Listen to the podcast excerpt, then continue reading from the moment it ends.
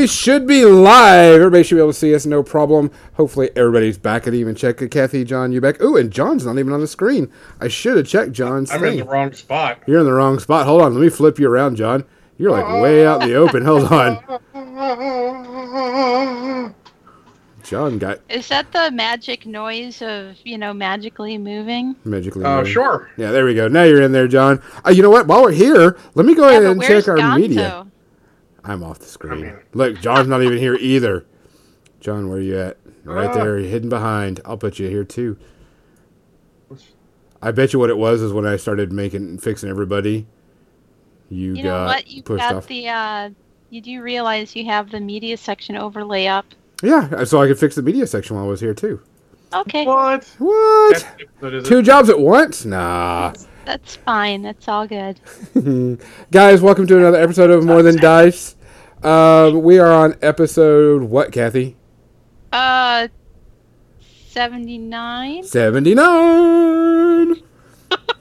Guess I should have looked at that beforehand. Yeah, it's like isn't that like your But like last week was 78, so, you know, it just follows. That usually is how that works. You're correct. yeah, usually the numbers go up the more we do. Yeah, and every Um, so often we I gotta start thinking- together. About what we want to do for our hundredth episode because that is coming up soon. So we got to figure out what we want to do. Some we got to start planning something.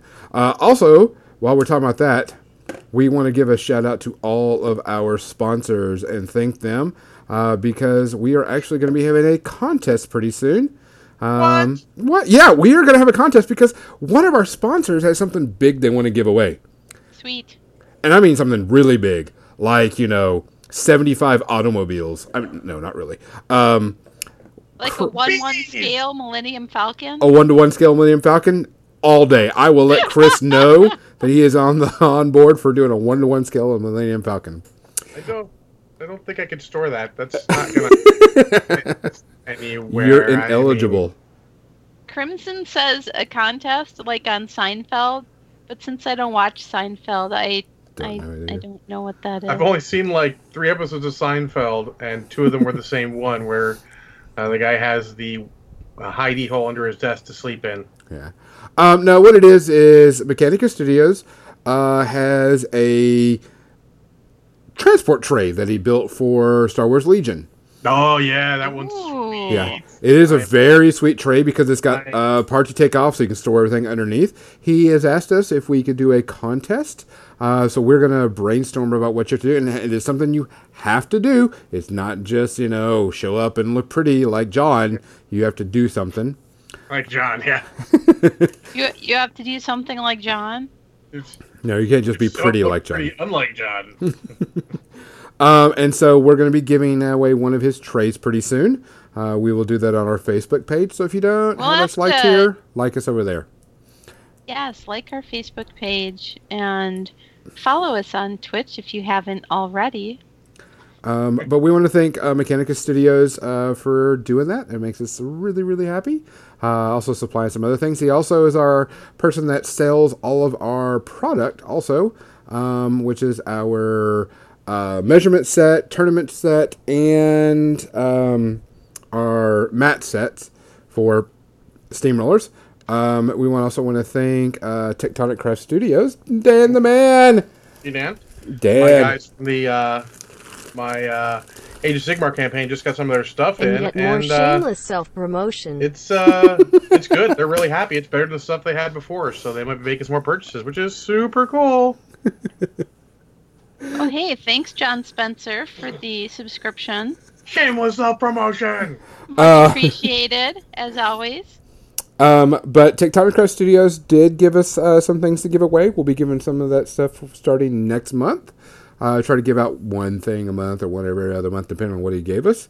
Um, and then, of course, we want to thank uh, Muse on Minis uh, for providing us with a bunch of stuff and giveaways and just giving things to other people. It makes it easy for people to find us. Uh, people who uh, people who I work with have have been able to find us on there and have been interested. And actually, uh, just in case he listens, uh, a shout out to Danny from uh, the Car Wash Show. We had a we had a good time chatting, and he said he might check us out because he was vaguely interested. So if he does, cheers. Cheers. Um, if you like anything from um, Muse on Minis, please go over there. Make sure you use the code More Than Dice, uh, all one word. You get ten percent off your entire order, um, and it also helps us out a lot. Yeah. Yeah. Um, so there is that. Um, make sure if you really want to get some cool stuff, by the way, all of our patron subscribers, all your rewards are sent out. You should be receiving your new dice. Uh, also, uh, said a big thank out to Congo. Congo, hope you like what we sent you. Um, it was something more that we could do since you did a lot of help for us. Yeah. Um, let's see what else. I haven't talked to Congo in a while. I should say hi to Congo. Yeah, um, we sent him. I sent him out a little extra stuff for helping us out at Adepticon. Sweet. um, being all cool and stuff. Uh, we will have our dice set on sale pretty soon too, so you can see that. I think I might do like uh, a Pinterest and Etsy thing just to kind of make it easier for people to can find us um, to get things going. Getting all fancy there. I'm getting all fancy, you know me. Um, but tradition is tradition. John, what are you drinking tonight? Uh, well, I have the last bit of my uh, sweet apple pie moonshine, and then I am going to follow it up with some Calypso original lemonade. And if I feel the need to drink more alcohol, I have uh, Dr. McGillicuddy's intense apple pie liqueur. Ooh. Kathy, what you got tonight? I am drinking a gin and ginger ale. So, uh, Bombay Sapphire gin and Canada. Dry ginger ale. Oh shit! Uh. Tonight I'm doing another Boulevard chocolate ale. Uh, it's ale with chocolate nibs, chocolate, and vanilla extract. It's really, really good. It's really, really sweet. Really, it's so too bad that I didn't have any room in my luggage because I was walking through the Nashville airport, and there was a whiskey store, and I'm like, uh, I can't. I don't have any space in my luggage. I would make space. I would get rid of some underwear, t-shirts, whatever. Uh, no, it's all my good clothes. I, I can't do that. I need my good clothes. Uh, do we have to do any salutes to anybody this week that we know of, John? we Grub- do. We do. Who do we got? Uh, Herman Wouk, you know, the Caine Mutiny, Winds of War. He was 103 when he died. And I'm mentioning him. I mean, yeah, it's it's sad to lose anyone, really. What? But he he had an amazing life and he's given everybody a lot of uh, literature. cool. Absolutely. Do that. And, and like I So- said, Grumpy Cat, because Grumpy Cat gave us a lot of memes. And Grumpy You Cat did pass away. And then, of course, Doris Day. oh Yeah, yes, we did have Doris Day too. And, uh, you know, Sentimental Journey. Did you guys get um? Oh crap! Last week did you get uh, what's his name? Almost like I've been in a show all week. My brain's all mushy from the Carol Burnett show. Oh, Tim Conway. Tim Yeah, Conway. Tim Conway. No, we Yeah. didn't. Yeah, that was this week. That was this week, yeah. Tim Conway. Tim Conway was died. Uh, comedic genius. Oh yeah. Carol Burnett show was good stuff. They would crack themselves up. It's great. You don't see that so much anymore. Yeah. Tim Conway was pretty funny. Um, I think that's about Ah. it. It's a hell of a week then. Yeah, Yeah. it was. Everybody out there, guys, thanks you for watching. Thanks for every single time you click a button and listen to us, whether it's on iTunes, SoundCloud, Muse on Minis, or any other one that redistributes our stuff. We really appreciate it. It's very interesting for me to hear from people I don't even think that listen to our show go, hey, I really liked your episode on this. It was very pertinent, and I think that it was very important that people hear that. And I'm like, Holy smokes! shit, okay, cool. Um, so this one's for y'all. Cheers. Cheers. Cheers. Shit, that's I would good. also like to, to say hello to uh, Via Schmidtbot and Fierboski. Welcome. Uh, you, you missed in the pre-ramble where we were talking about changes to uh, champions, but we we don't feel like we need to revisit that now. Uh, if you didn't tune into the pre-ramble, you're just out of luck. Get here half an hour early. Pre-ramble. It's you. Yep, Pre-ramble. pre-ramble Oh. starts at 6.30, 6.30 to 7, uh, you know, Central Standard Time, U.S. um, But welcome. It's good to see you guys here. And what are we talking about today, Gonzo? All Today? kinds of things. yeah, it's what what we call our hodgepodge episode. We're going to discuss a, Potpourri. or potpourri, the potpourri, Are you talking about the potpourri now? the potpourri, At least we're not talking about the poop porry. not the poop potpourri. Um, where we've got a bunch of different subjects we need to talk about, and John wanted to catch up on one of them um, because we've had, you know, things go on that just need to be touched on. Um, I know we talked about. I, I, did have a few that we were going to discuss directly, um, and I think John needs to go ahead and head this one up to start off because we were Kathy and I have already talked about it, but there has been some um, backlash recently about the GW contrast paints, and yeah, it's enough that it, it, got through to me on Twitter pretty handily since I don't have Facebook on my phone. Uh, it was Twitter uh, while I was at a work thing, and that was it. So uh, let's uh, get this one. For uh, let's start with for, for all you guys who are real painters and hate that these contrast paint that will let anyone everyone get painted models. I have something to say. Go fuck yourself. you know what? I would like to agree with that 100%. Yes. All the actual real painters that I see on on any stream love them. like, this is great. Get people painting models. I want to get them and see what I can do with them. That's that is exactly. the proper the proper attitude. That's exactly what Jim and I have been saying. We're very excited to get our hands on. I mean, we're not going to go out and get the whole range. We'd like to get a few colors though to just experiment with and yeah. see what we can do with it. It's it, it's good. It's a long time coming. I have some friends who are not painters, but if they can do one thick coat that they just keep a eye on to make sure it doesn't pull the wrong way, and then pick out some details and then maybe a wash over it, they're going to be ecstatic. Those are people who would not normally want to paint play because they want painted models and they don't paint that can play. This is great. Oh, it yeah. is, is GW pushing the envelope of making painting easy and accessible for everyone, and that should be embraced by everyone. Yeah. Yes, hundred percent. Because I, I even brought it up. I have my Age of Sigmar. I have actually decided to not pay any more my Age of Sigmar and one because it's a pretty hard. I, I, okay, I have 120 dryads, and the paint scheme I chose, I'm like, it's a really cool one, but no. But After, 120 models, cool. 120 models, cool. Yes, but 120 painted models, cool. No. It's tough. Large model, large group armies are tough, and you either got to just knuckle down and, and suck it up, or now the contrast paint, suddenly you can change your paint scheme a little bit for those models. Yes, and, that's what I'm looking forward to. Even if you just do the ones that you're going to summon, you know the ones that you're going to summon. You know, though I would honestly suggest you wait for the new book to come out before you go and paint a lot of stuff. Yeah, oh, yeah, yeah. a little bit.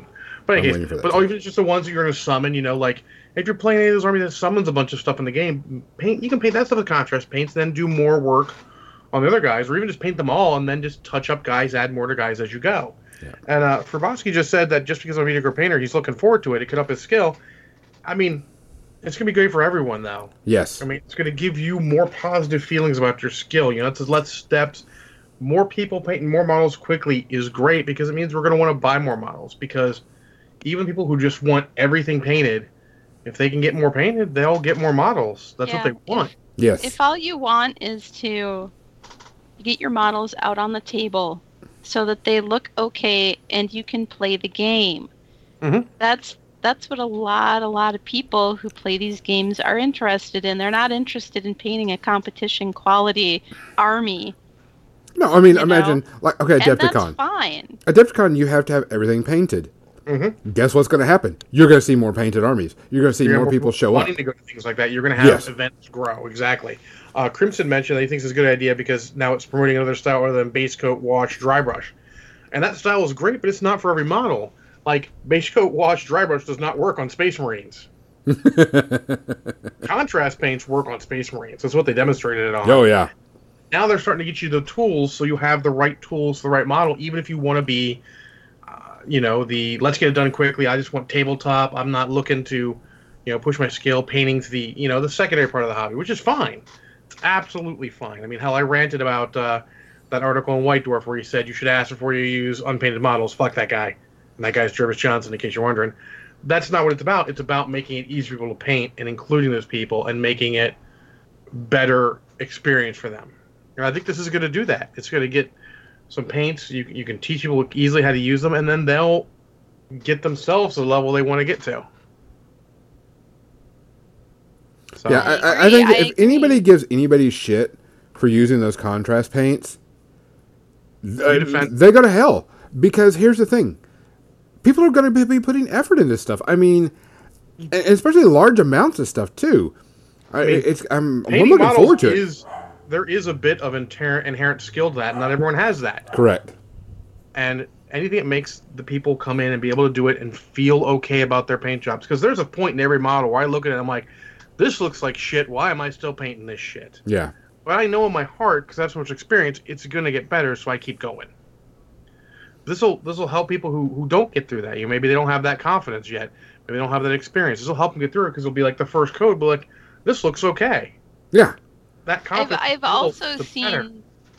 I've also seen people, you know, there's videos floating around the interwebs uh, from people who were at Warhammer Fest who had a chance to experiment with the paints and recorded their experiences and everything. And there were some where they're just splashing on this huge, you know, they they joke about it being one thick layer, but come on. You, you don't take the giant brush and just, you know, Slop it. Slop it on without any control or care whatsoever and no. they're they're complaining because when you do that it pools in areas and they're like oh there's this pooling here and here and here and and this is no good and i'm like have a have at least a little care you Yeah. know i mean most Yeah. of us at least have a, a little bit of control Yeah, you, you so you're not just- It's not like dip and flick. yeah i was gonna say it's not like the minwax dip folks And remember, people have come out and defended that as a legitimate technique. I originally wasn't on on board with that, and I had a I've long talk with it- Dave Taylor, and he's like, "It's still just another technique," and I'm like, yeah it's "You know what, Dave? legit. You're right." I've I've seen some good and I've seen some bad, but just like every other technique out there. You got to do it right too. You just can't just slop it on. I mean, I mean, unless you're, I'm not going to call a name. An XGW guy, I'm not going to call him out because you know, bless his heart, he's getting models painted. But literally, he'd dip it in a bucket and flick the paint off, and it'd be done. If it makes you feel better about getting your stuff out on the table, that's really all that matters. Absolutely. Yeah, I mean, there are people that you know are like, "Holy crap! How am I going to paint this? You know, two hundred person army?" I just at the orc players.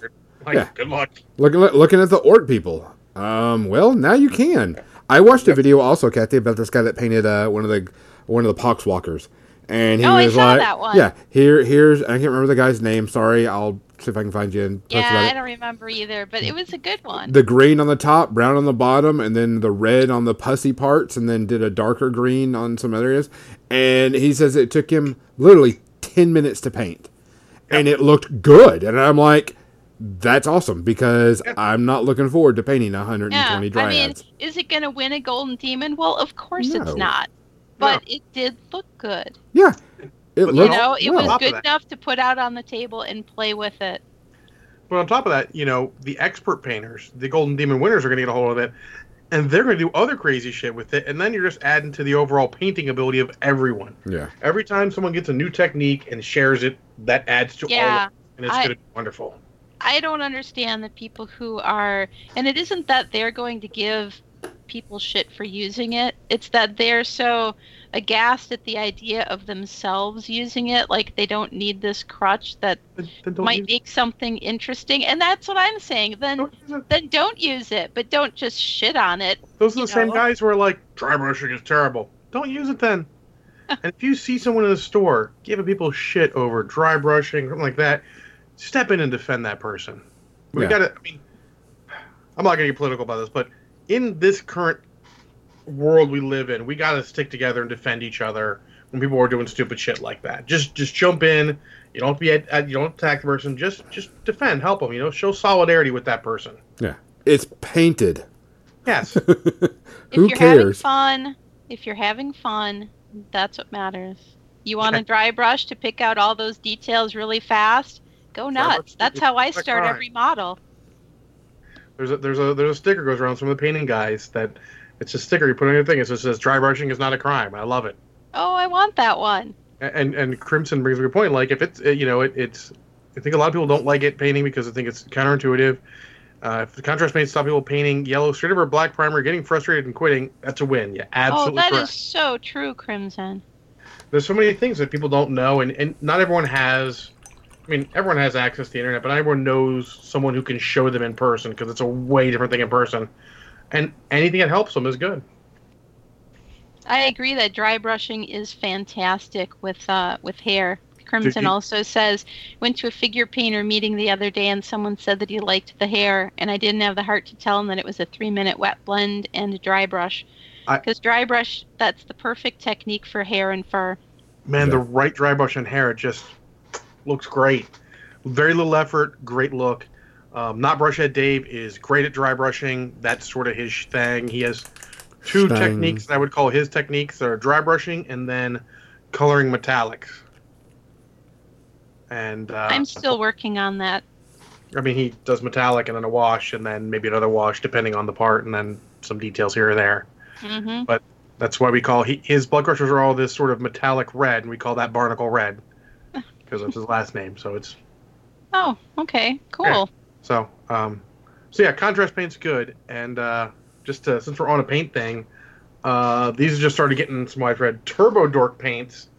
Uh, I am looking forward to trying them. They have both colored metallics, so if you don't want to have to do the wash over them necessarily, or you want a base coat's a little better than a wash over, and then just easy peasy again.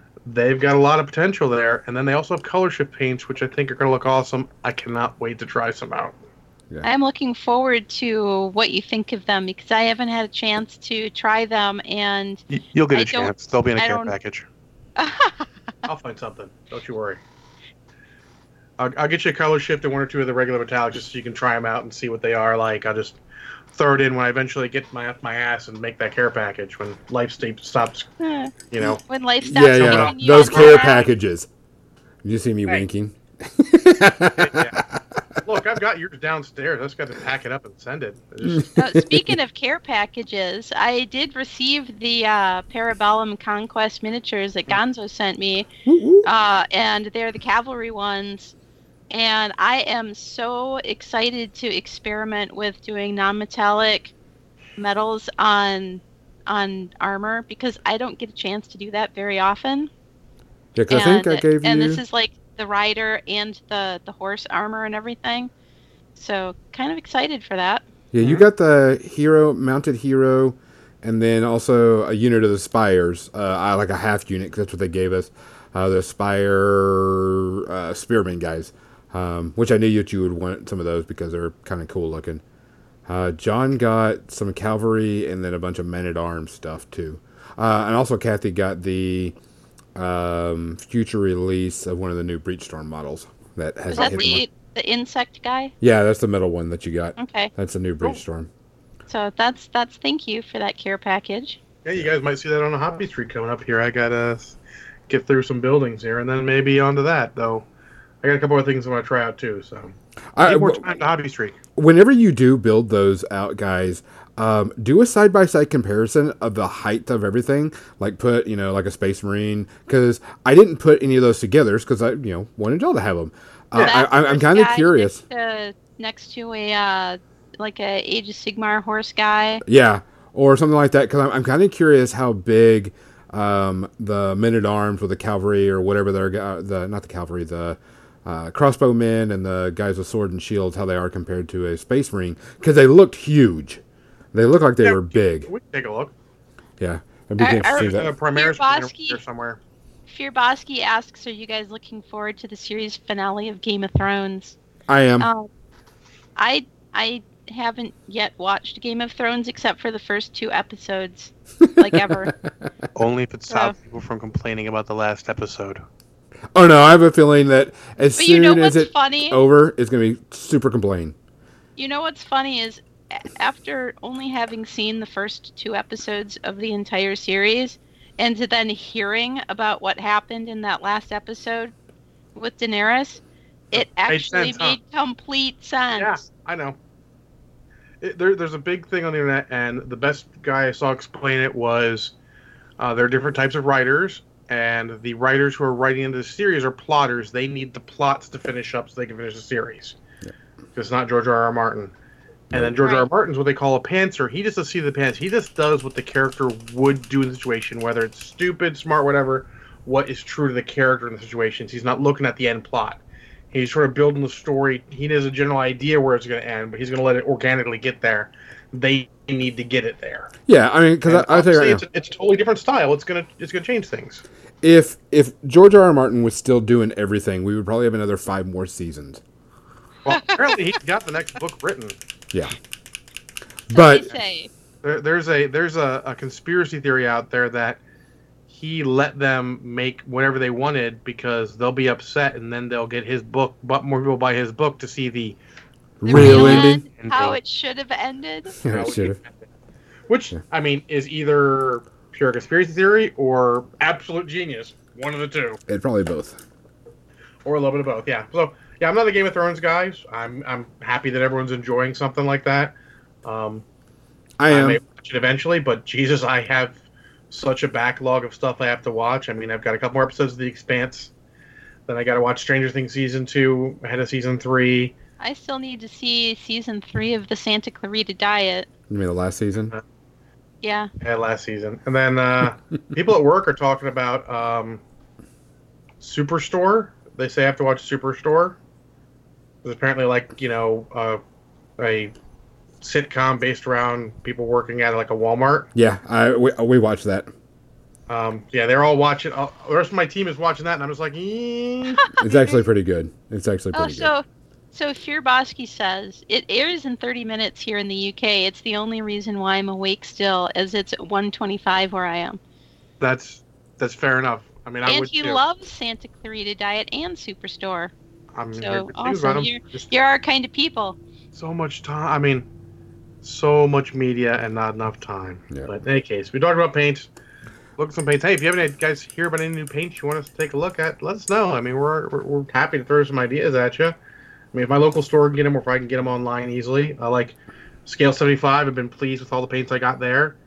Um, as a matter of fact, they have a black metal. It's a very dark metal that I've been digging a lot. I I like the uh the secret weapon has a oh what's it called? Nope, not that one.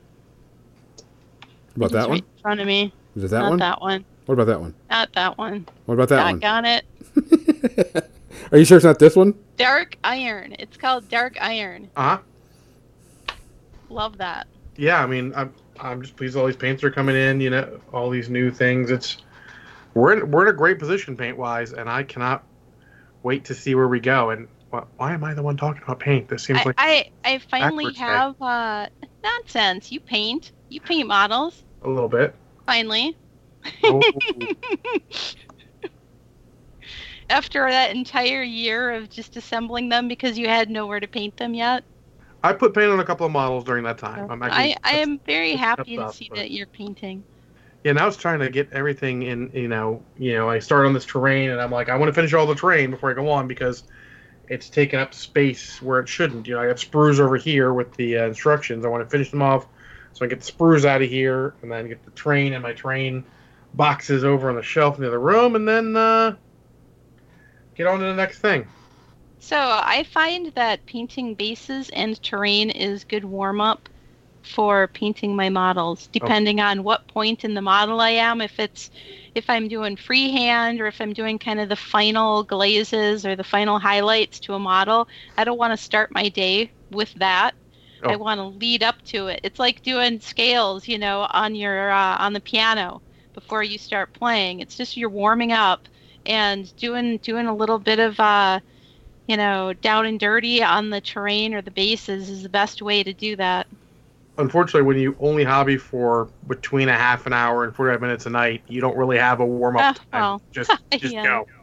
That is true. If if that's if you're not taking a Saturday to to to spend a few hours painting, but I haven't done that in a long, long time since ah, so Wargaming Lobby says I love secret weapon paint heat effects. Oh my gosh, I love the the heat paints are some of my my favorite paints out there at all.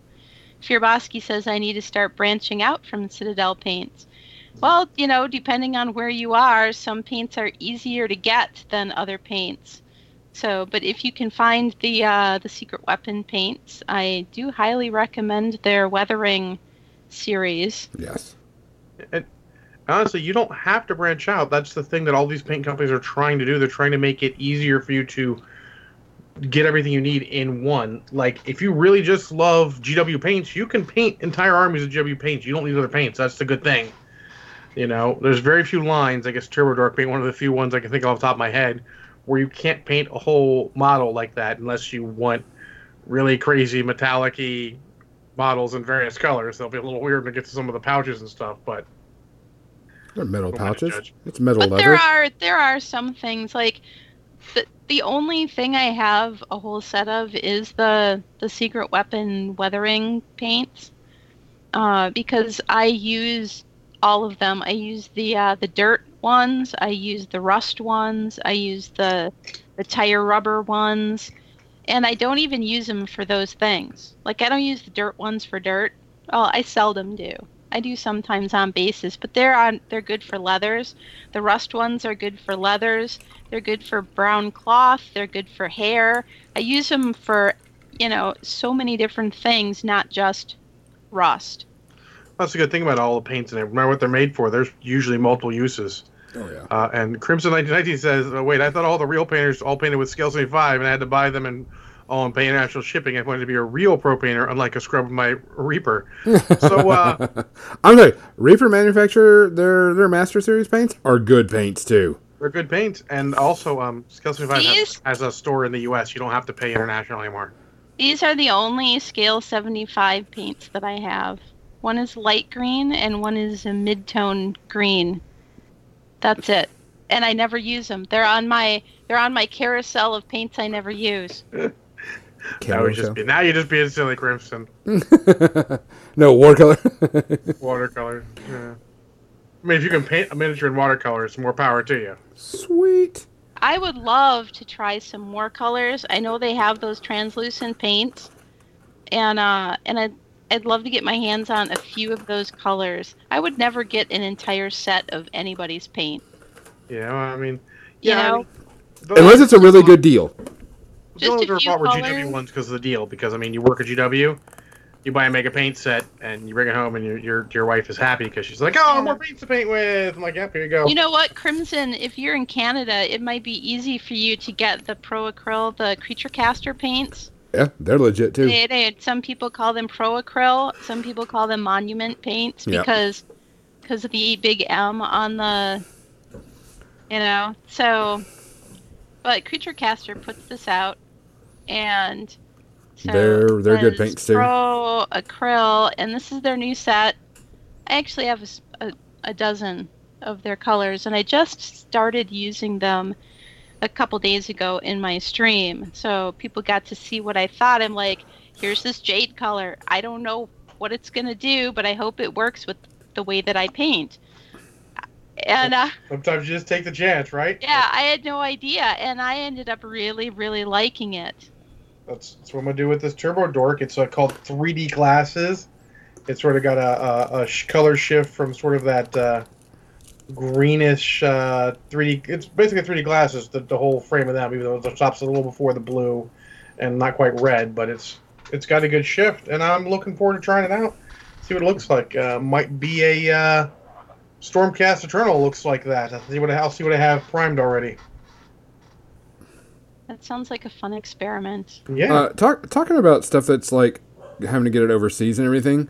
One of the things that I wanted to talk about because it started coming up in our community um, is the cost of stuff coming from overseas now. oh, Oh my gosh, I I actually have an article from. ICV2 up right Mhm. now that is about the tariffs and how they're They're going to affect us. Yeah. Yep. Yeah. It's, The- you the know what hottie it's going world. to affect?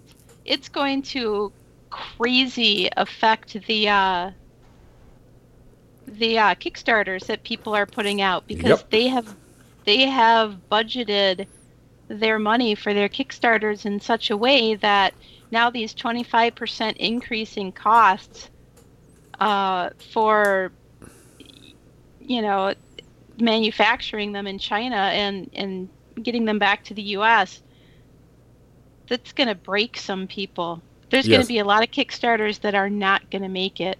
Correct. I'll tell Oh, you that yeah. right now for people make it. who are for people who are backing Kickstarters that uh that aren't CMON. Uh Well, That's that's gonna break some uh some. CMON kids' might not make it either. They've not having a good time.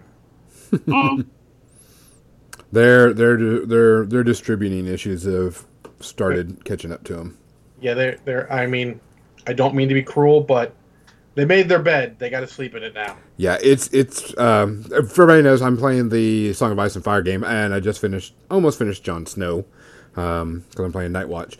Uh, that's one of been one of the issues that people are like, I really want to play your game. I like the game. Where's my other models that are coming out? I want my I want my I want my, my and they're like, we're trying to get them to you, but with them switching over to uh, Asmodee and the tariff stuff, it's gonna be taking a while. Stuff we should have had out two months ago, we're now getting at the end of this month.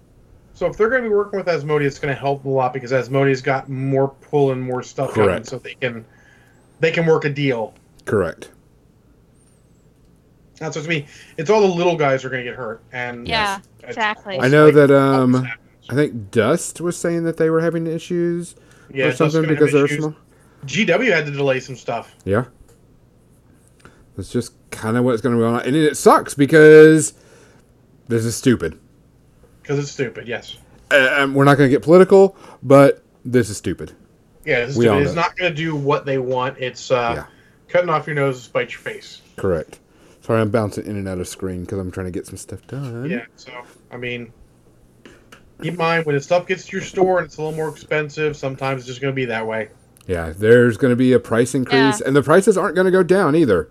Uh, it's going to go up and stay that way until everything changes again. So, we're going to have to just wait. Back down then because, I mean, that's sort of how the market fluctuates. Yep. So a a twenty five percent, uh, up to twenty five percent on imports from China. Yeah. Uh, the tariffs will affect geek categories, including board, card, miniature, and role playing games, comics and graphic novels, and toys. All that stuff is going to see a price hike. Yeah. It, it may not be 25% because it's not guaranteed 25%, and it's not like it's trying Right, to right. the It's it's up to up to 25 so we'll see probably 5 to 10% increases, which is not terrible, but it's still, you know, on that $20 box, it's another two bucks out of your pocket. So we'll have to see how it plays out. You know, I'll, it's going to affect us all, but uh, we'll get through it. I mean, it is what it is, right? Yeah, it, it, it's it's expect some price hikes, Yeah. and don't blame the companies either. That's the thing. You can't go, oh, it's G- fucking GW, or you know, like no, guys, that's Oh. not causing this. To be fair, don't just eat the price hike without looking at it. Yeah. If it's more than 25%, someone's fucking you. Don't Yeah. let them. if it's 25%, they're still probably fucking you, but you know, pay what pay what you're willing to pay, but keep in mind what they're doing. Yeah, because there's Um, gonna be a lot of change into that. I hope it doesn't hurt too many independent in too many friendly local gaming stores because you know, when that happens, when stuff gets tight, people start to start looking at the how can I get it cheaper? Yep, and like I said, it's really gonna hurt more than anything else are the smaller businesses. Yeah. people like the you know stores that buy stuff directly from overseas or um, people that provide products for people that are independent like token sets or whatever and they have to get them all if things are done overseas any of the small people is what's going to really hurt those Yeah. people are going to be the ones going to have a problem or small businesses i should say I did I didn't check, but uh, is it uh, everything or is it just the stuff from China like I thought it was? It was stuff from China, yeah. Yeah, so is what it said in this article. so Knight Models won't be affected. So your Batman's so good, your Infinity's so good, Corvus Belli is in. Uh, it'll affect books from those people because I think most people get their books printed in China. Yeah, that's the one thing that's going Mhm. to affect because a lot of people have their stuff printed in China, and Yeah. there was a couple of Kickstarters that um, had all their product destroyed because China didn't like their product. Oh, Uh, Granted, the, the book burning. refunds. It's not like they destroy it. You're out. The guys are out the money. They actually have to refund them the money. Correct, but I mean, if I was looking for a product and I was like, "Oh man, I can't wait to have this book that I, you know, I've been Oh, yeah. dying to have," and then all of a sudden they go, "Oh yeah, well, um, I mean, this is what happens when the market becomes reliant on one place that is not. local." I don't want to say local. It's different. It's has different social um, Structure. structure than us. They're they're different. They have different different rules and regulations. They're not a free country, and I hate to say it that bluntly. Yeah. and America is for now still a free country. so I mean, they can do shit like that, yes.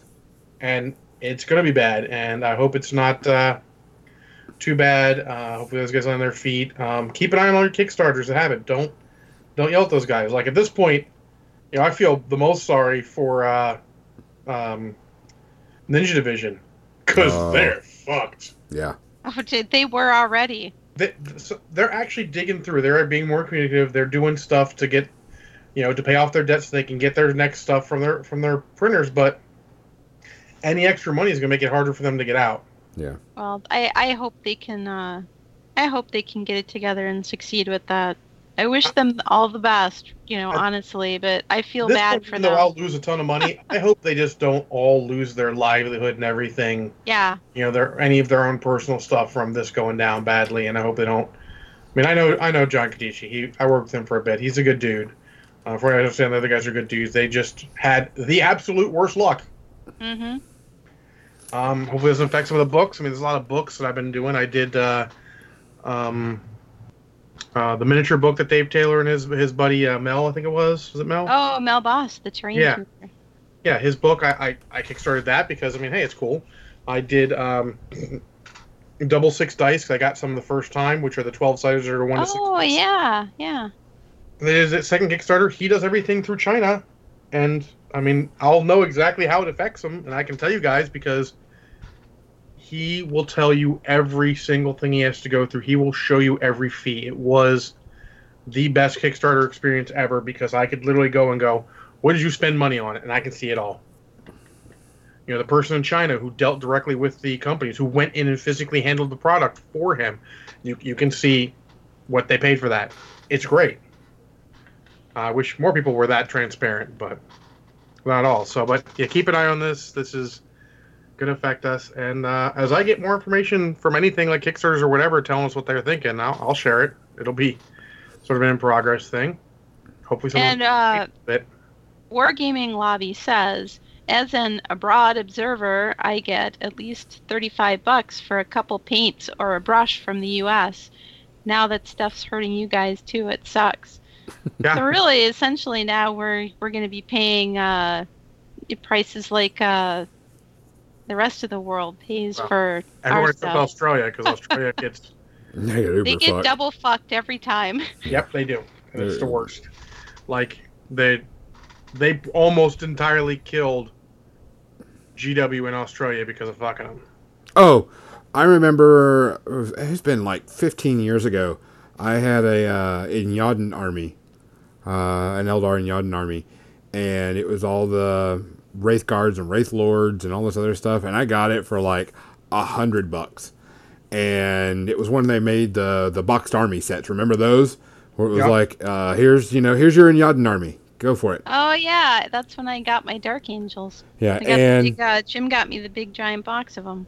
and we, we had a store going out of sale and closing everything down and they guy sold it to me for 100 bucks i'm like cool i got my entire Iyanden army i can just go ahead and start playing and played it for a little bit started getting out of it uh, got rid of it and put it on ebay and this is back when ebay was first starting out and um, he was like hey i really want that but i need it shipped to australia and i'm like okay um, let's find out what it costs to ship to australia so i found out what it was At least fifty dollars. At least. Yeah. Um, he said, I'll, I'll pay that. Plus, I'll pay you three times the amount you're asking for right now. I only put it on there for like 100, 150. And I'm like, what? He goes, yeah, if I were to buy that and have it shipped overseas or buy the cost of it, it would have been three times the amount and it would take forever to get to me. And I'm like, okay. And he was, because I was talking to the guy with it, because this is back when, you know, this stuff started just coming out. And he was like, the, the amount of cost for things that have been shipped overseas was outrageous for GW stuff. It, I mean, mm-hmm. it was insane. You know, four times, five times the amount of what we paid over here. And I was like, that's ridiculous. I'm like, yeah, hell yeah, I'll sell those to you. was not the company it is now back then when that was Correct. at, at their worst. They they were they were trying to be the boutique of uh, miniatures, and then they realized that's not a way to Yeah. to survive. But I mean, I just thought it was interesting because he was it was it was a shocker to see how much they pay for that type of stuff. Absolutely. Um, but it was uh, it, it was something that brought that we brought up uh, locally and on a couple of people that I know throughout the industries. They were talking about it and they were like, "This is going to suck, guys. Just get ready for it." yeah. Um, we may not see very much. We may see some, um, but if you do, just realize where it came from and why it's like it is. So, um, Kathy, did you have something you wanted to uh, discuss? Um, we we Did we, I? I don't know if you did I- or not. Well, why don't you tell me? I thought you Well, said you and I something in want our to- chat earlier. You no, had something I, extra. I, I don't know. I mean, Let me see. not really. I've just been. Oh yeah, you did uh, the Cubicle Seven stuff. Oh right. Yeah, So yeah, so I've been kind of sort of skimming through their, uh, you know, seeing their sponsored, you know, stuff in my Facebook and things, and they've been working on this Warhammer Fantasy RPG, and I'm a big fan of the old Warhammer Fantasy RPG that was like in the early '90s.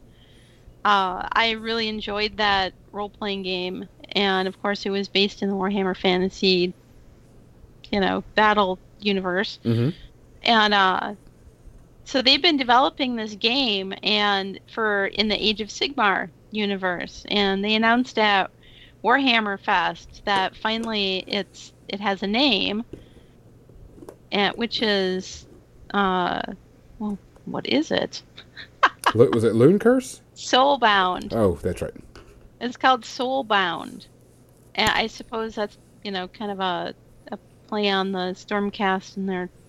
I don't know. I don't know the lore of Age of Sigmar, but uh, there's a lot of uh.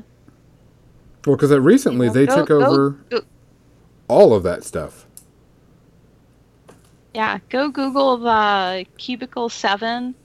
or Uh, just go to and their Age of cubicle the number Sigmar- seven dot co dot uk and just start poking around. you know, or that. Yeah. so I guess it's going to come out in the spring of 2020. And they're also doing a 40k role playing game hmm as well. So uh, that sounds like so much fun. I mean, you know, I only have my weekly D&D. I don't have anybody who's, you know, playing or willing to run or has time for even to to do a semi-regular uh, RPG that's not just my weekly D&D. So I won't get the joy of playing that, but if somebody else is playing it, uh, Which let me know because I think that would kick ass. which uh, leads into this next segment. So we're talking about RPG. Um, my RPG, Dawn of the Harbinger, is going to be wrapping up soon. We've probably got three or so more episodes to go.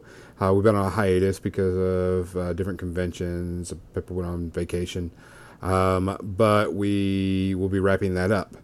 After we wrap up uh, our Dawn of the Harbinger, uh, John and I have talked about this, but I'm actually going to do it. Um, John just hasn't had enough time. Bold Um, move, Cotton. do what? Bold move, Cotton. uh, and uh, we, we've discussed this in length before. Uh, one of our new patron reward levels will be um, me running your RPG campaign. Um, we haven't decided the full pay level and how it wants to be done, but if you are one of those, it'll be you and up to four of your friends. Uh, I will run your RPG session for you. Uh, full fledged. If I have to buy a book, it's got to be stuff that's readily and easily available. Um, don't ask me to go get something that's been buried for 25 years. Um, and it's like you and four other people. So about for about five people. Uh, we will stream it or record it, depending on what it is, um, and if everybody's okay with it. Um, but we will. I will run your D and D campaign or your whatever campaign that is out there, as long as the books are easily available, um, and we can all do it, no problem. Uh, we will be setting it up. Um, I um, I'm going to do one for right now. Um, I don't know if I'll do another one. Uh, summer is coming up because, uh, let's see, I have seven days left in school. Um, but at the end of this month, I will be putting up that uh, Patreon reward.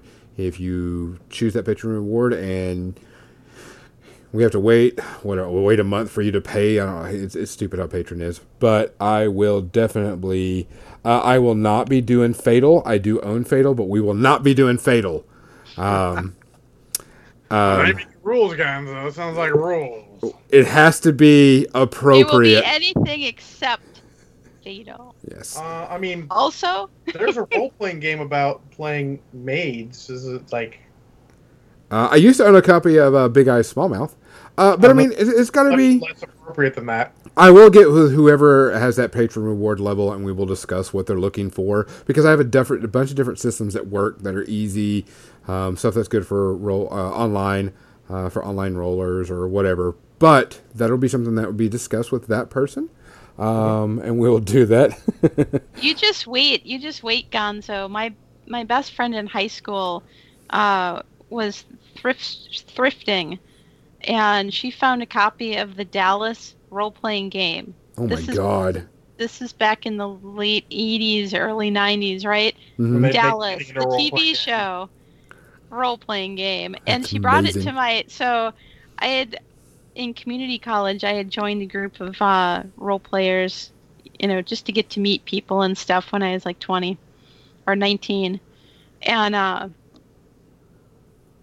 and I was playing games with them, and I invited her to join us, and she brought the Dallas role playing game, and they all gave her such a hard time. They were total jerks. Um, all right, Fairbowski, thank you for joining us. Uh, we will talk to you later. Uh, yes, there's, there's. I will be trying to get everything done quickly tonight so I can uh, watch the season finale too, our series finale. Um, but no, that's one of the patron rewards I'm going to offer up. Uh, I will be uh, running a role playing game something.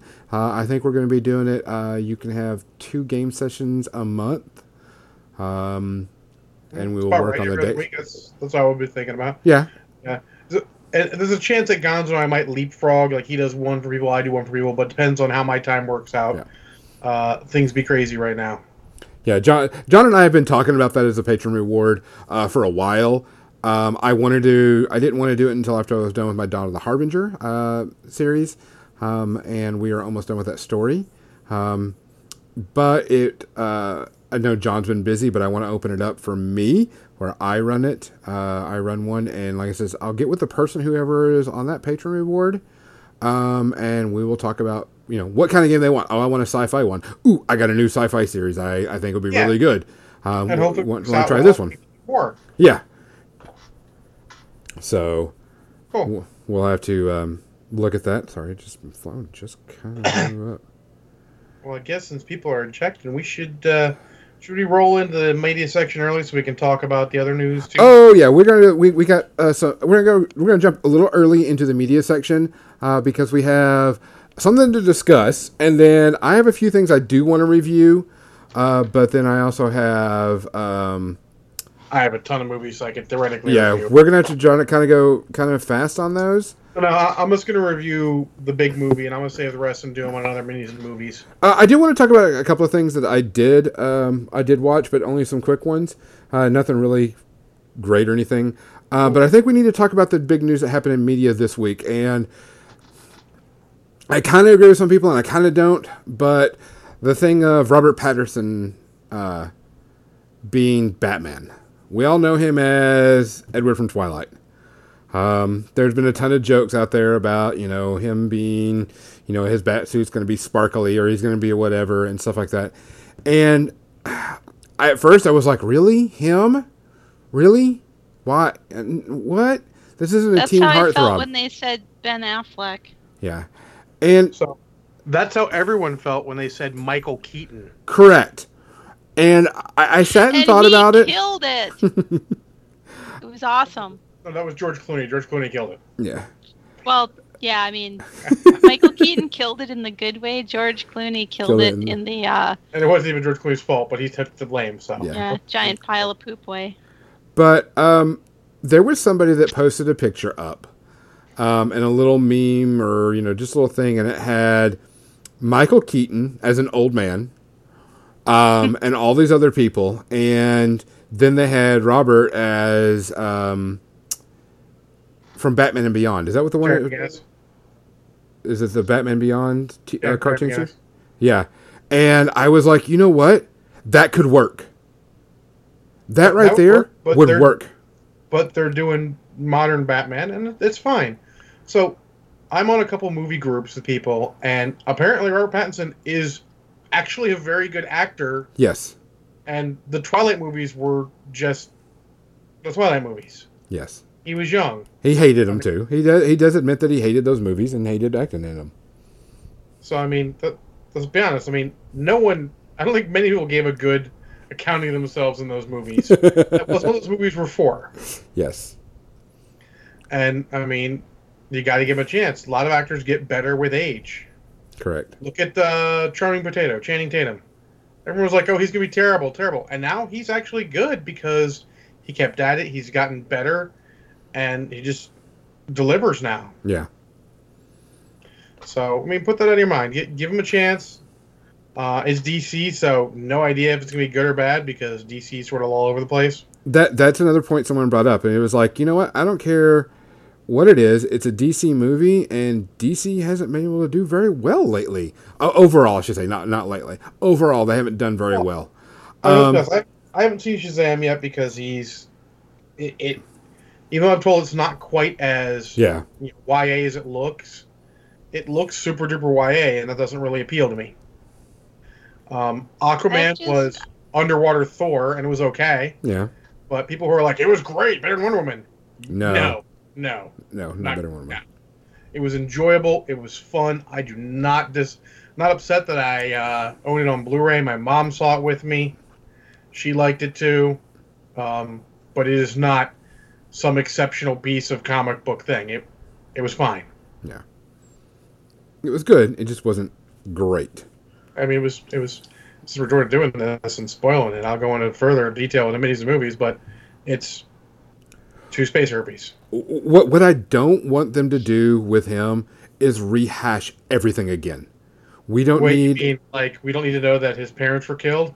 we don't need to know a whole origin story. I mean, you can do a, a decent origin story without having seventy five percent of the show We being don't an have origin to story. do origin story because, like Spider-Man, we know his fucking origin. Yeah. Yeah. You can do flashbacks to, you know, help people remember. Like, But I mean, it doesn't have to be don't. a- half of the movie. yeah, There's enough Sorry, media out there in this Spoilers. day and age. Anybody can just wiki the guy's freaking origin. yeah. Unless you're going to do something interesting with their origin, and I suggest staying away from that with Batman. No one's. Yeah. Oh, get this. So, here is a conversation we had at work about this. They said uh, some in some article they said they were going to go more to his roots and be more detective Batman. And everyone's like, "That's not Batman. What the hell are they doing?" I'm like, as a matter of fact, that is Yeah. Batman. Mhm. Ninja Batman is not Batman. You're right. Batman is the world's greatest detective. He's basically a new Sherlock Holmes. Yep. Um, I just hope that it's they don't spend a good portion of the movie doing origin stuff. I hope they do some good character building. I hope that you know they they give him a good suit because we know how much of a suit how bad you know if a suit's bad it can ruin Hashtag no nipples in the batsuit. no nipples in the bat suit. Um, and, and the and the villains are appropriate.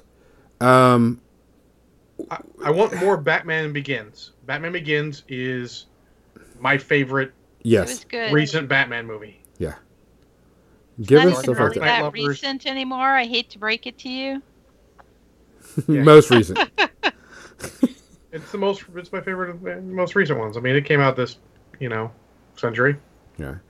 So I mean, that's that's what I'm hoping. Um, I'm sure he's acting. He's he's gotten better. Um, the pictures that someone showed of him um, in that little thing, he looked really good. I mean, it looked cool. He had the the, the, the the structure, the face. Uh, he's not that big of a guy though, so I'm sure the suit's gonna you know help that out. Well, let's be honest. Look at what happened to Chris Pratt when he got the superhero movie. He he bulked up. So Correct. we'll see what it looks like. Yeah. So I mean, I mean we've got some time. Um, and, and I guess there's not like a hundred percent set in stone. No, there's talking about some other people, Yeah. but I wonder if they're just doing that to sort of get the people to, to lay off because there's already petitions, like the petition to change Games of Thrones and last season. Like, stop. people. It is the most self entitled of self entitled to try and get someone to change Yeah. that. Stop. Just stop. But I mean, I'm I, I- I'm hopefully it's there's good. Bat, we need another good Batman series. We need a good Batman series. Bad, because DC has been they've No. not done good.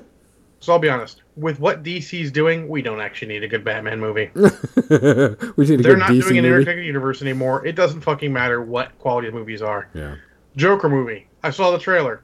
I have no fucking give a shit about that movie. yeah. It's It's not a movie that needs to be made, should not be made. Yeah. I don't care about it. Not even in the slightest. I'm not too interested in that either. It's it's based off the Elseworld Joker, and I'm it, it, it doesn't even. I really don't care about Joker's background and why No. he is the way he is. I like the not knowing because I honestly don't want to feel sympathy for Joker. No, that goes- you shouldn't yeah. feel sympathy for Joker. He's absolutely insane and Yeah. should not.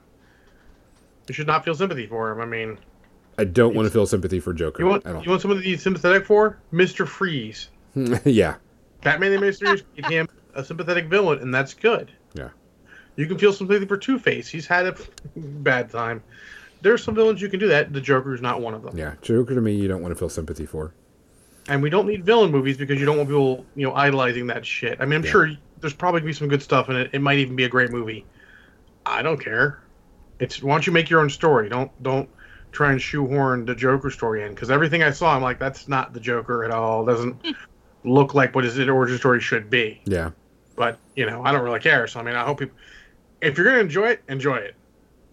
I'm gonna say that right now. You know, don't let the fact that we're not gonna watch it, we don't care about it, stop you. If you're gonna enjoy it, it's coming out. Go see it. Enjoy it by all means. I mean, you, guys might not know, but it's the 20th anniversary of the Phantom Menace. oh yeah, Yeah, there's a young lady on Twitter that I follow who loves Darth Maul and she like did the watching and all. I'm like, I don't like the Phantom Menace that much, but your excitement for it's made me want to see it again because I love that people are excited about movies like that. By all means, if you're excited about the movie, enjoy it. yeah. It- I just don't think it's what I, I don't. I think DC needs more to figure out what the hell they're doing. If you're just gonna make one-off movies, do it. If you're gonna make interconnected universe, do it. Just stick with something long enough to do it. Earn your shit. That'll be a uh, earning your shit will be a uh, uh, a call forward to what's coming up shortly. Um, okay, so I have a few movies I want to talk about before we get into the big one. Um, I watched Night School. Night School is a Kevin Hart movie. It's what you expect from a Kevin Hart movie. Uh, stupid comedy. It, So, it had a few laughs. In the words of Morton Joe, mediocre. Yes, pretty much. Uh, it wasn't bad. It wasn't good. I'd give it like our standard meh rating of two and a half space harpies. It was okay. Um, there were a few funny parts. Everything was predictable. You knew what was going to happen. Blah blah blah blah blah. Uh, if I was you, I'd skip it unless you're a big Kevin Hart fan. You are. I mean, Kevin Hart's a funny guy. I'm not gonna Yeah. lie, but Yeah. I'll wait for the uh, uh, Jumanji sequel. Yes. Um, then I watched a new series on Netflix called Street Food. Now, I'm a huge foodie. I love food from all over the place. I will definitely spend a lot of money on good food. Um, and I have no problem spending a lot of money on good food, no matter where it's uh, like, oh yeah, this people have this and it's this one. I'm like, yeah, as long as it's good, yeah, I'll pay it. Um, Street Food is a documentary on Netflix about street food around the world. They go to Japan, India, all over. That sounds amazing. It, is, it actually was really good. I really enjoyed it. Um, but I mean, that's something I like a lot too. So I like hearing about different cultures. I like, you know, especially food because that's the one thing that, you know, we all can agree on. Good food is good and it changes a lot of things. Uh, but it was interesting to see all these different cultures and all their different food that they were showing. And I was like, oh, I want to try this. I want to try that. Oh, no, I will never try that. um, which I would because I'll, I'll try anything uh, food wise. But I mean, it was pretty good. If you like good documentaries about food and culture uh, and things around the world, I highly recommend it. So it was I'm really good. looking. I'm looking at the uh, the episodes the on Netflix. I just googled it, Uh-huh. and just looking at it makes me hungry. Oh, there was some stuff I was there. I was like, oh, I want that. Oh, I want that. I want to try this. I want to try that. Just like I make a habit of Thailand, Not watching stuff on food unless I'm eating. Yeah. Just Japan, India, Indonesia, Taiwan, South Korea, Vietnam, Singapore. I'm just like, and I'm looking at the pictures of food oh that they're serving, and I am I have to interject. E- even though I had barbecue in Nashville, that wasn't the best thing I had. Not even like the the dry aged steak was the thing I had. The best thing I had was whipped feta. Whipped feta with just a warm pita. Oh my god, that shit was Oh, so good. Oh, that does sound good. So good. um, Proceed. But the the also thing about street food is they talk about the people, how they grew up, what they did, and so you know there's a lot of good cultural history stuff. Uh, highly recommend it if you like foodie shows and you like good culture. Uh, zero space herpes out of that one. Uh, I finally got to watch the movie Game Night, uh, which is oh I forgot his name now. Um, Sounds like a four space RP kind of movie. uh, actually, hold on, I can't remember. Jason Bateman, I think is what it is. yes. Uh, and um, it was what I would expect it would be.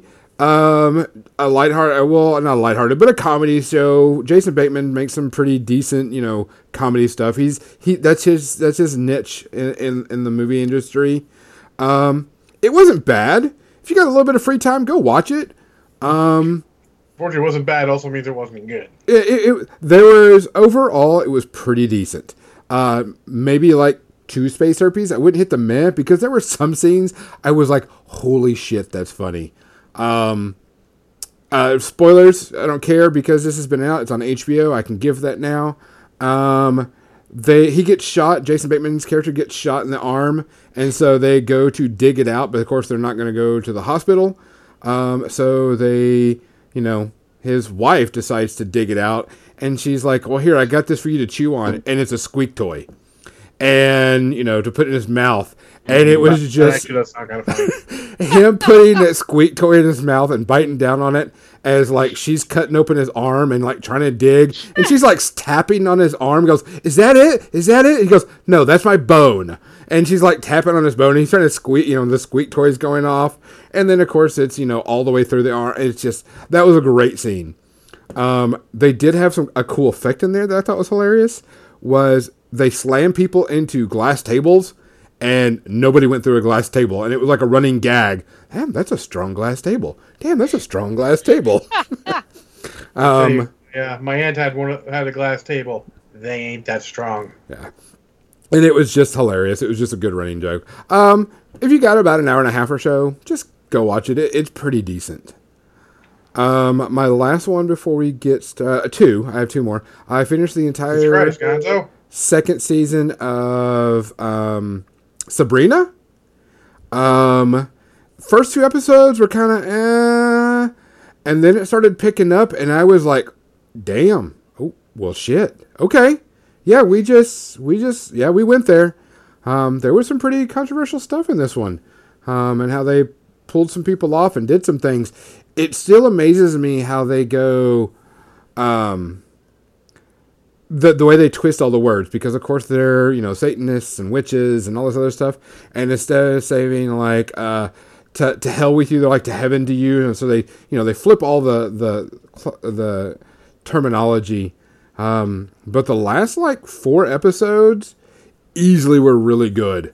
Um, and what they did and how they did stuff. Um, I think we only have one more season left because I think it's only going to be three parts. Um, so I'm looking forward to it. It was good. Um, first half of the season was meh, but then it did pick up and it was actually pretty good. Uh, I really en- enjoyed it. So um, overall, two space herpes. Uh, if you like the last, se- if you like the first season, give the second season a little bit of time. Uh, and then the last one, before we get into our big spoiler review. No, I uh, got Got to talk about too. So, Oh, I mean, you got two? Okay, I'll, I'll give this one. It'll be quick and easy. I watched The Foreigner with Jackie Chan. okay. Um, if you haven't seen it, it's not a bad movie, but it's not Jackie Chan in your normal sense. No, it's Jackie uh, Chan movie. Yeah, Not, it's not a Jackie Chan movie. correct. Uh, well, a lot of people are used to Jackie Chan movies. Yes. Um, Jackie Chan kind of goes Liam Neeson in this one, um, which was a good, decent change for him. From the Yes, from the Tooken. Um, and it was it was it was pretty decent. There were some lines in there like, yeah, he's about to fuck you up. Yeah, he's gonna kick your ass.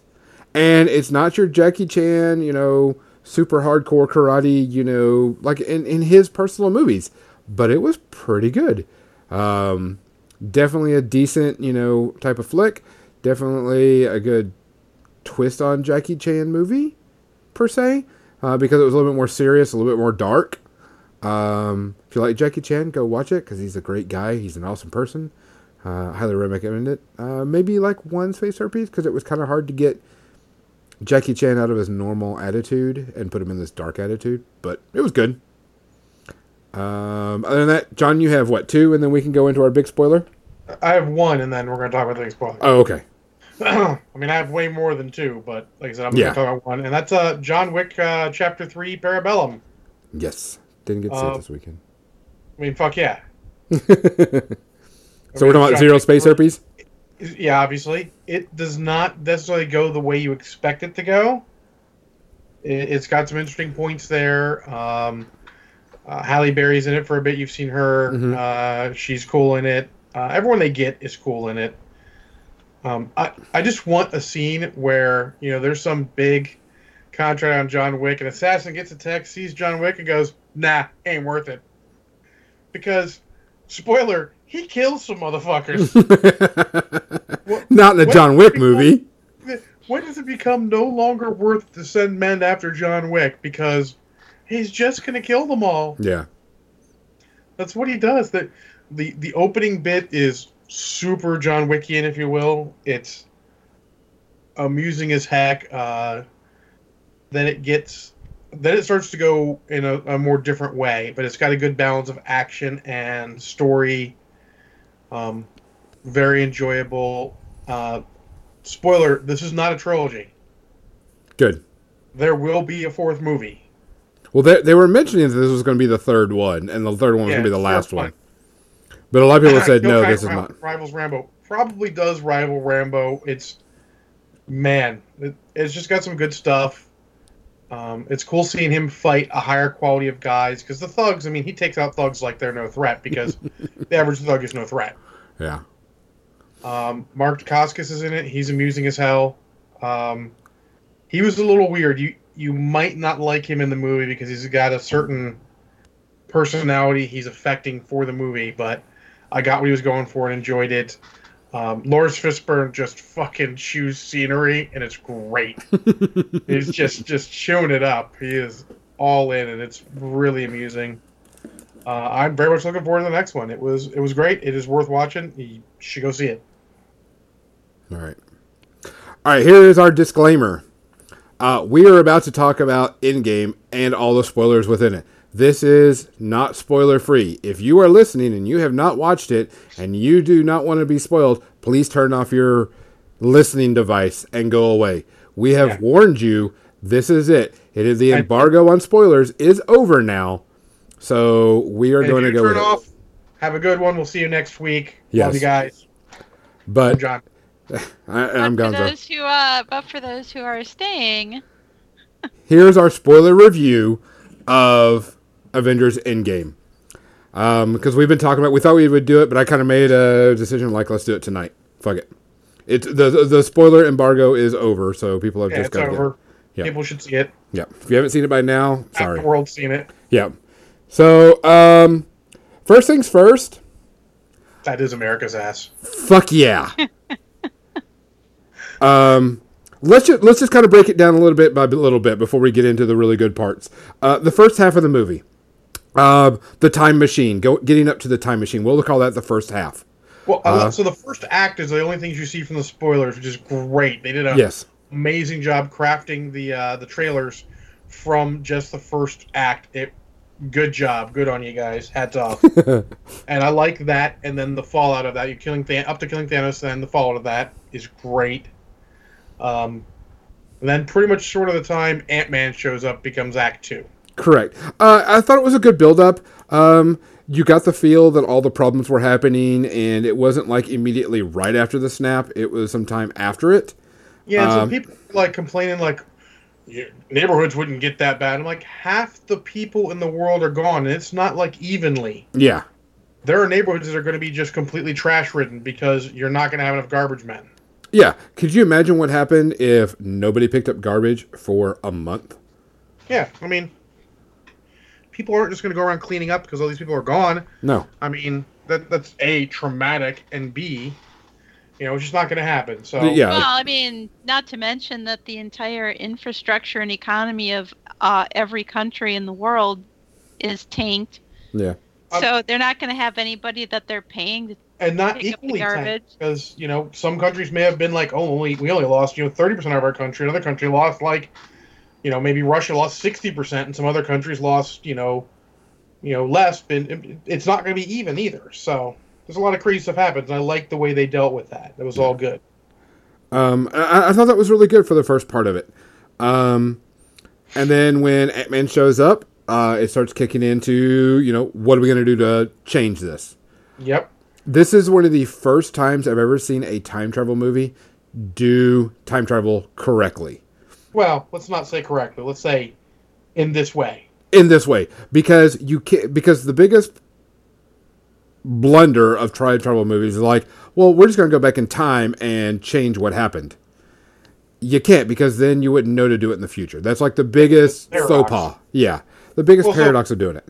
We could do a whole episode on time travel theories, but let's not worry about that. But yeah, I like the way they did that. Correct. Uh, I love the scene. I did like the scene where they're talking about time travel movies, and and and Smart Hulk's like, "That's not how it works." You mean it's not like Back to the Future? Yeah. Yeah. Uh, Ant Man was good. Was just enough comic relief for the Mm-hmm. main Avengers group, I thought, Yep. with a couple of deadpans from like uh, War Machine, who never gets enough screen time. I Yeah. love me some Don Cheadle as War Machine, Yep. um, but I like that they got in there. I like that they didn't have to put Captain Marvel in it because she's not an Avenger. Yep. You don't see a it. lot of her though, but you see it just enough. I mean, she she's badass and she was cool when she was there. I love me some Captain Marvel, but yeah. um, but yeah, it's great that leading up there. All the it's it's both the plot of the movie and a loving homage to homage to all the movies that came before it. Correct.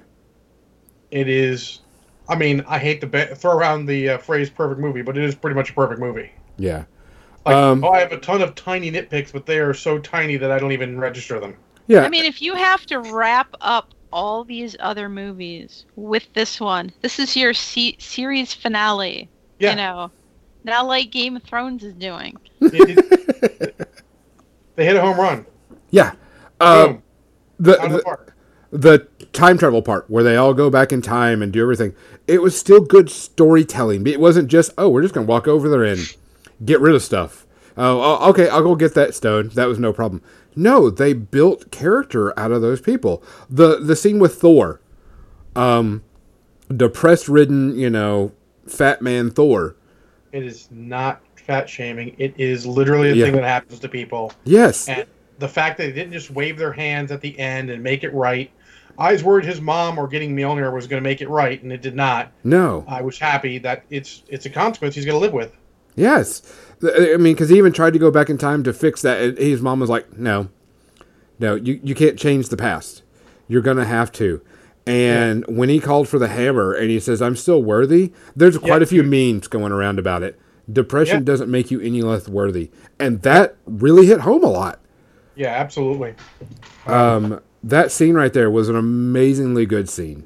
Yep. Um, and then um, the best of those scenes from that, and the one that just shines a light on a scene I didn't like from Infinity War, because this one's actually earned, is Hawkeye and Black Widow for the Soul Stone. yeah, Um, it just shows how much they're like, we got to make this work for this movie, and they just made it work. It doesn't fit, and it looks even worse when you compare it to Endgame. Yeah, uh, because the thing is, is I know a lot of people complain that it was her that went down. They both would have gone down if they could have. Well, yeah, so that's the thing also, and apparently they originally Hawkeye was supposed to be the one to die, and then uh, one of the directors was like, you know, reading through the script that you know she's taken on the mantle of all of this. It's become her life. Don't take this away from her character. hmm You know, because remember in Age of Ultron, she thought she was a monster because, you know, she just became a killing machine. She gave up part of her humanity to become a killing machine. Yes. This is her redemption, her final redemption. And you can't take that from her. It was a great scene. Yeah. I, I thought it was great. It, I mean, it was sad, uh, and you could see them both struggling with it. And eventually, she's just like, "You got to let me go," and you're just like, "Damn." Yep. I love that. I love that scene. But my two favorite scenes happen in the third act. Yes. The Um, first one is where Cap gets Mjolnir um, and wields it, and is like, I'm like, fuck yes. I actually out loud. Okay, so we'll go on our third, the third part, uh, which is the oh shit part, is what I like to call it. Yes. Um, this was my childhood exploding all over the place. yes. The- I was like a eight year old kid reading a comic book for the first time, going, "Holy fuck!" And literally, when Captain America got the hammer, I said, "Fuck yeah!" really loud in the theater, and I had a bunch of eight year old, nine year old kids around me, and I actually, I didn't even, I didn't even apologize or nothing because, that that's what that phrase is meant for. Yeah. Scenes like that. yeah. I mean, I had chills, I had goosebumps, I was, you know, wiggling in my seat. I was like, yeah, fuck him up. You know, I was just I like, knew kick his did. ass. Oh. that, Oh. that, that right there, that one scene, It is amazing. It, it, it's it's all the culmination of what everything came down to. You knew Captain America was worthy. We all knew it. Um, we also knew he did it in the comic, but to see it and let him have his shining moment per se Yep. with it, they did it so awesome. I was, I can't wait to get the Blu-ray and just watch the movie again, and especially for that scene. I, I, I'm going to feel sad because I'm never going to have that exact same feeling. I've already seen it twice. It's it's almost as good the second time. Trust me. Yeah, I'm, I'm just waiting for it in my own house. I just I can't need wait to see for it it. a second time, and Oh, yeah. possibly a third time. I don't think I'll get a third because I don't think Mom wants to see it. It's a little much for her. I'll see the third on video, obviously. But uh, Yeah, yeah, it was a great moment. Um, I love how Cap in this scene, since they did it earlier, he he did the "I can do this all day" without having to say "I can do this all day." Oh yeah. And Um. then uh, my my other favorite scene is Avengers Assemble, with Yes. everyone, Yes. including Howard the Duck. Which I thought was amazing. Howard the Duck with the Tommy I gun. mean- This is the crossover we all wanted for Marvel when they did it. yes. It was amazing, and uh, so I mean, th- I've got no faults with that fight. I, I don't even care. People forget that Thanos is a badass. Like, yes, for a little bit, I'm like, man, shouldn't Iron Man, Cap, and Thor beat the crap? out of him? I'm like, No. no, Thanos is a badass. He was sort of toying with people before, and he they're all beat up and blown up, so they're not at their A game. So th- this is fine. Yeah. Thanos is a lot more powerful than people give him credit for. Um, Cap standing there with the whole army bearing down on just him. He's not giving up. He's just tightening the shield and just like, let's go. bring it on, bitches. Yep. But then everyone else shows up. Um, I do want to address something in sort of my normal manner. There is a scene where Captain Marvel, Captain Marvel, I mean, comes down, destroys his spaceship, which is fucking awesome, hmm and then uh, has a funny scene with Spider Man. she takes the gauntlet. She's going to deliver it so they can get it out of there, and uh, all the other female superheroes get there and you know help her out. And I have people on the internet saying that was such a forced scene. Wah wah wah wah. Like, go fuck yourself.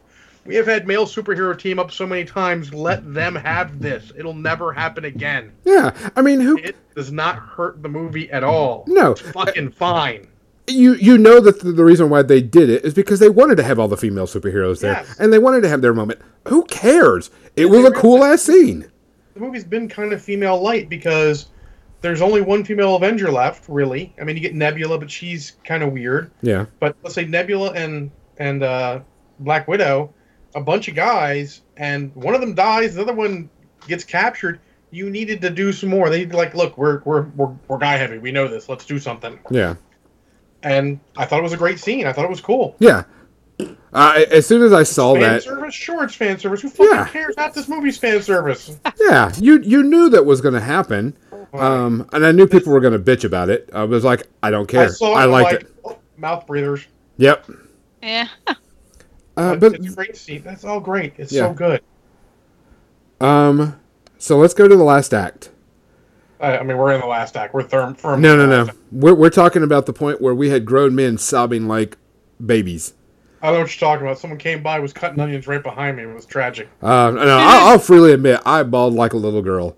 Oh, I yeah. bawled because it was the, people don't understand because they were like, "You cried during that?" It says, "Yeah," uh, because At least twice. yeah, There, Three times. It was three times yeah, because it's Black Widow, Iron I am Iron Man, uh huh, and then the funeral. yes. Um, whenever The he, cheeseburger scene. Fucking Christ! like, come on, I was almost good again.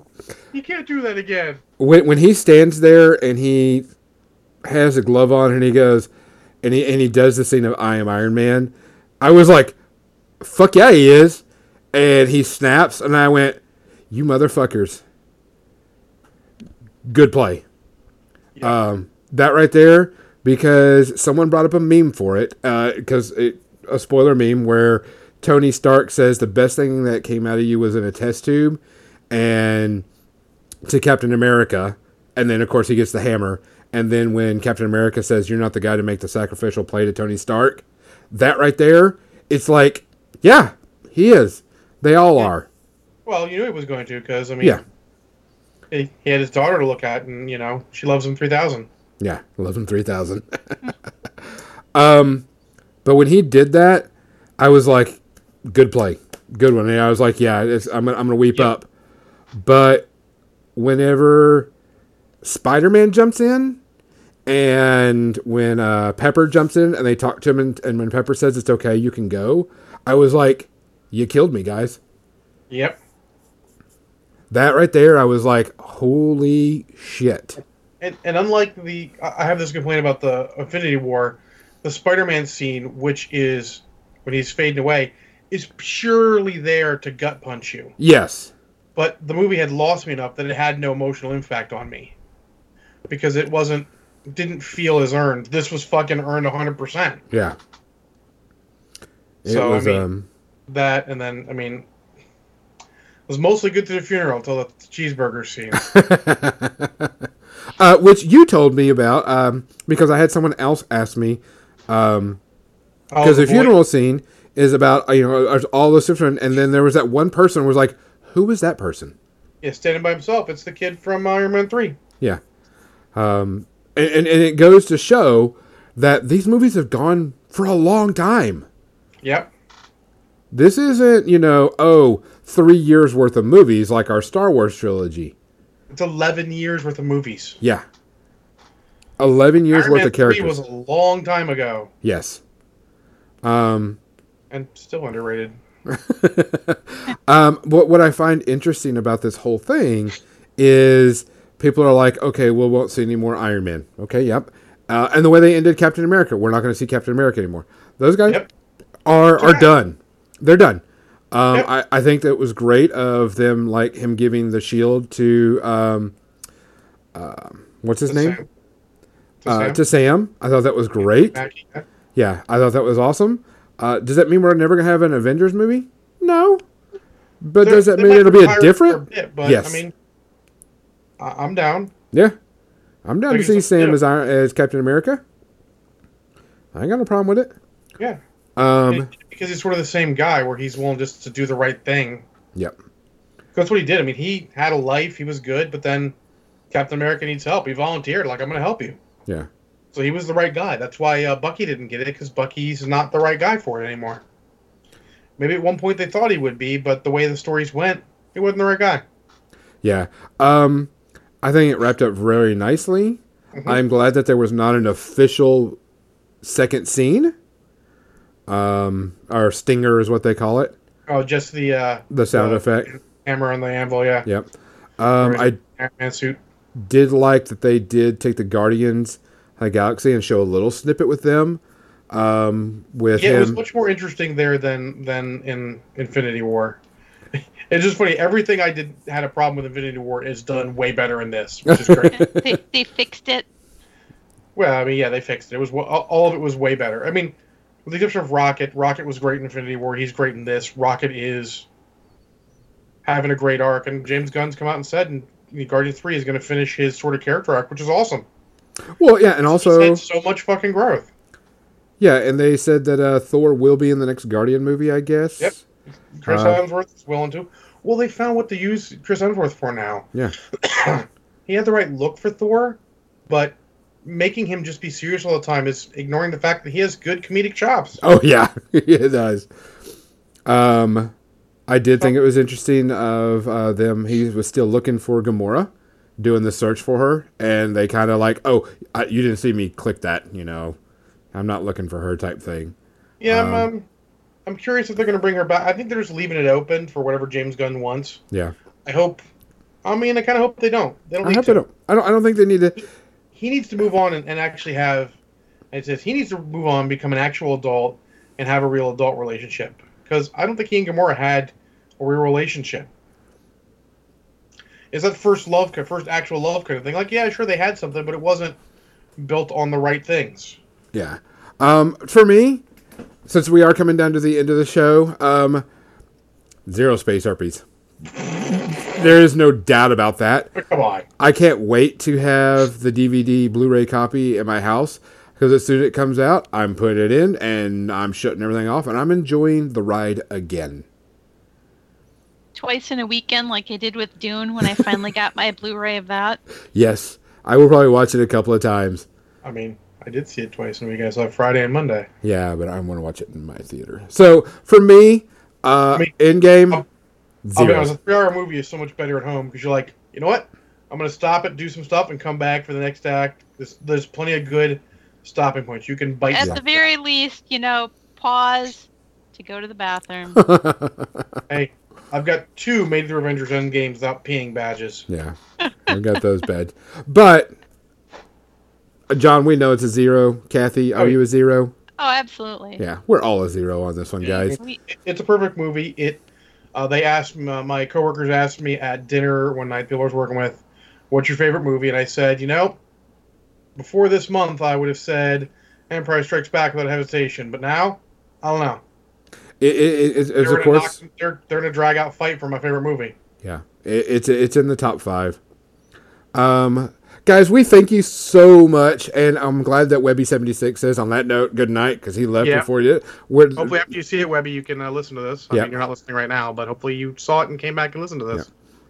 Uh, guys, um, thanks for listening. We really appreciate it. Really, it, it is very, very cool to hear people say, "Hey, I listened to your episode last night. I agree, or I disagree with what you said." Um, if there is something you want us to review, watch, read, talk about, let us know. We are always open for that. We want to have as much fun as you do. We are glad you joined us for this. Absolutely. Uh, for More Than Dice, I'm Gonzo. I'm John. I'm Kathy. Take care of yourself, people. Bye. Dance music. The, the dance music is happening outside. There's a stadium like 15 minutes away, and oh my god, it was so loud. They were having some kind of concert or festival or something. Huh? Oh, you which- didn't go? By the way, I got America's ass on the top of my cup because we bought one of the cups and we got America's ass all the time. Every time. Aw. Ha- ha- Have you seen that meme going around Twitter where it's Chris Evans from Not Another Teen movie walks up, and the picture of you know Captain America lying down with the ass, and he Yep. shakes his head and walks out like that's good team.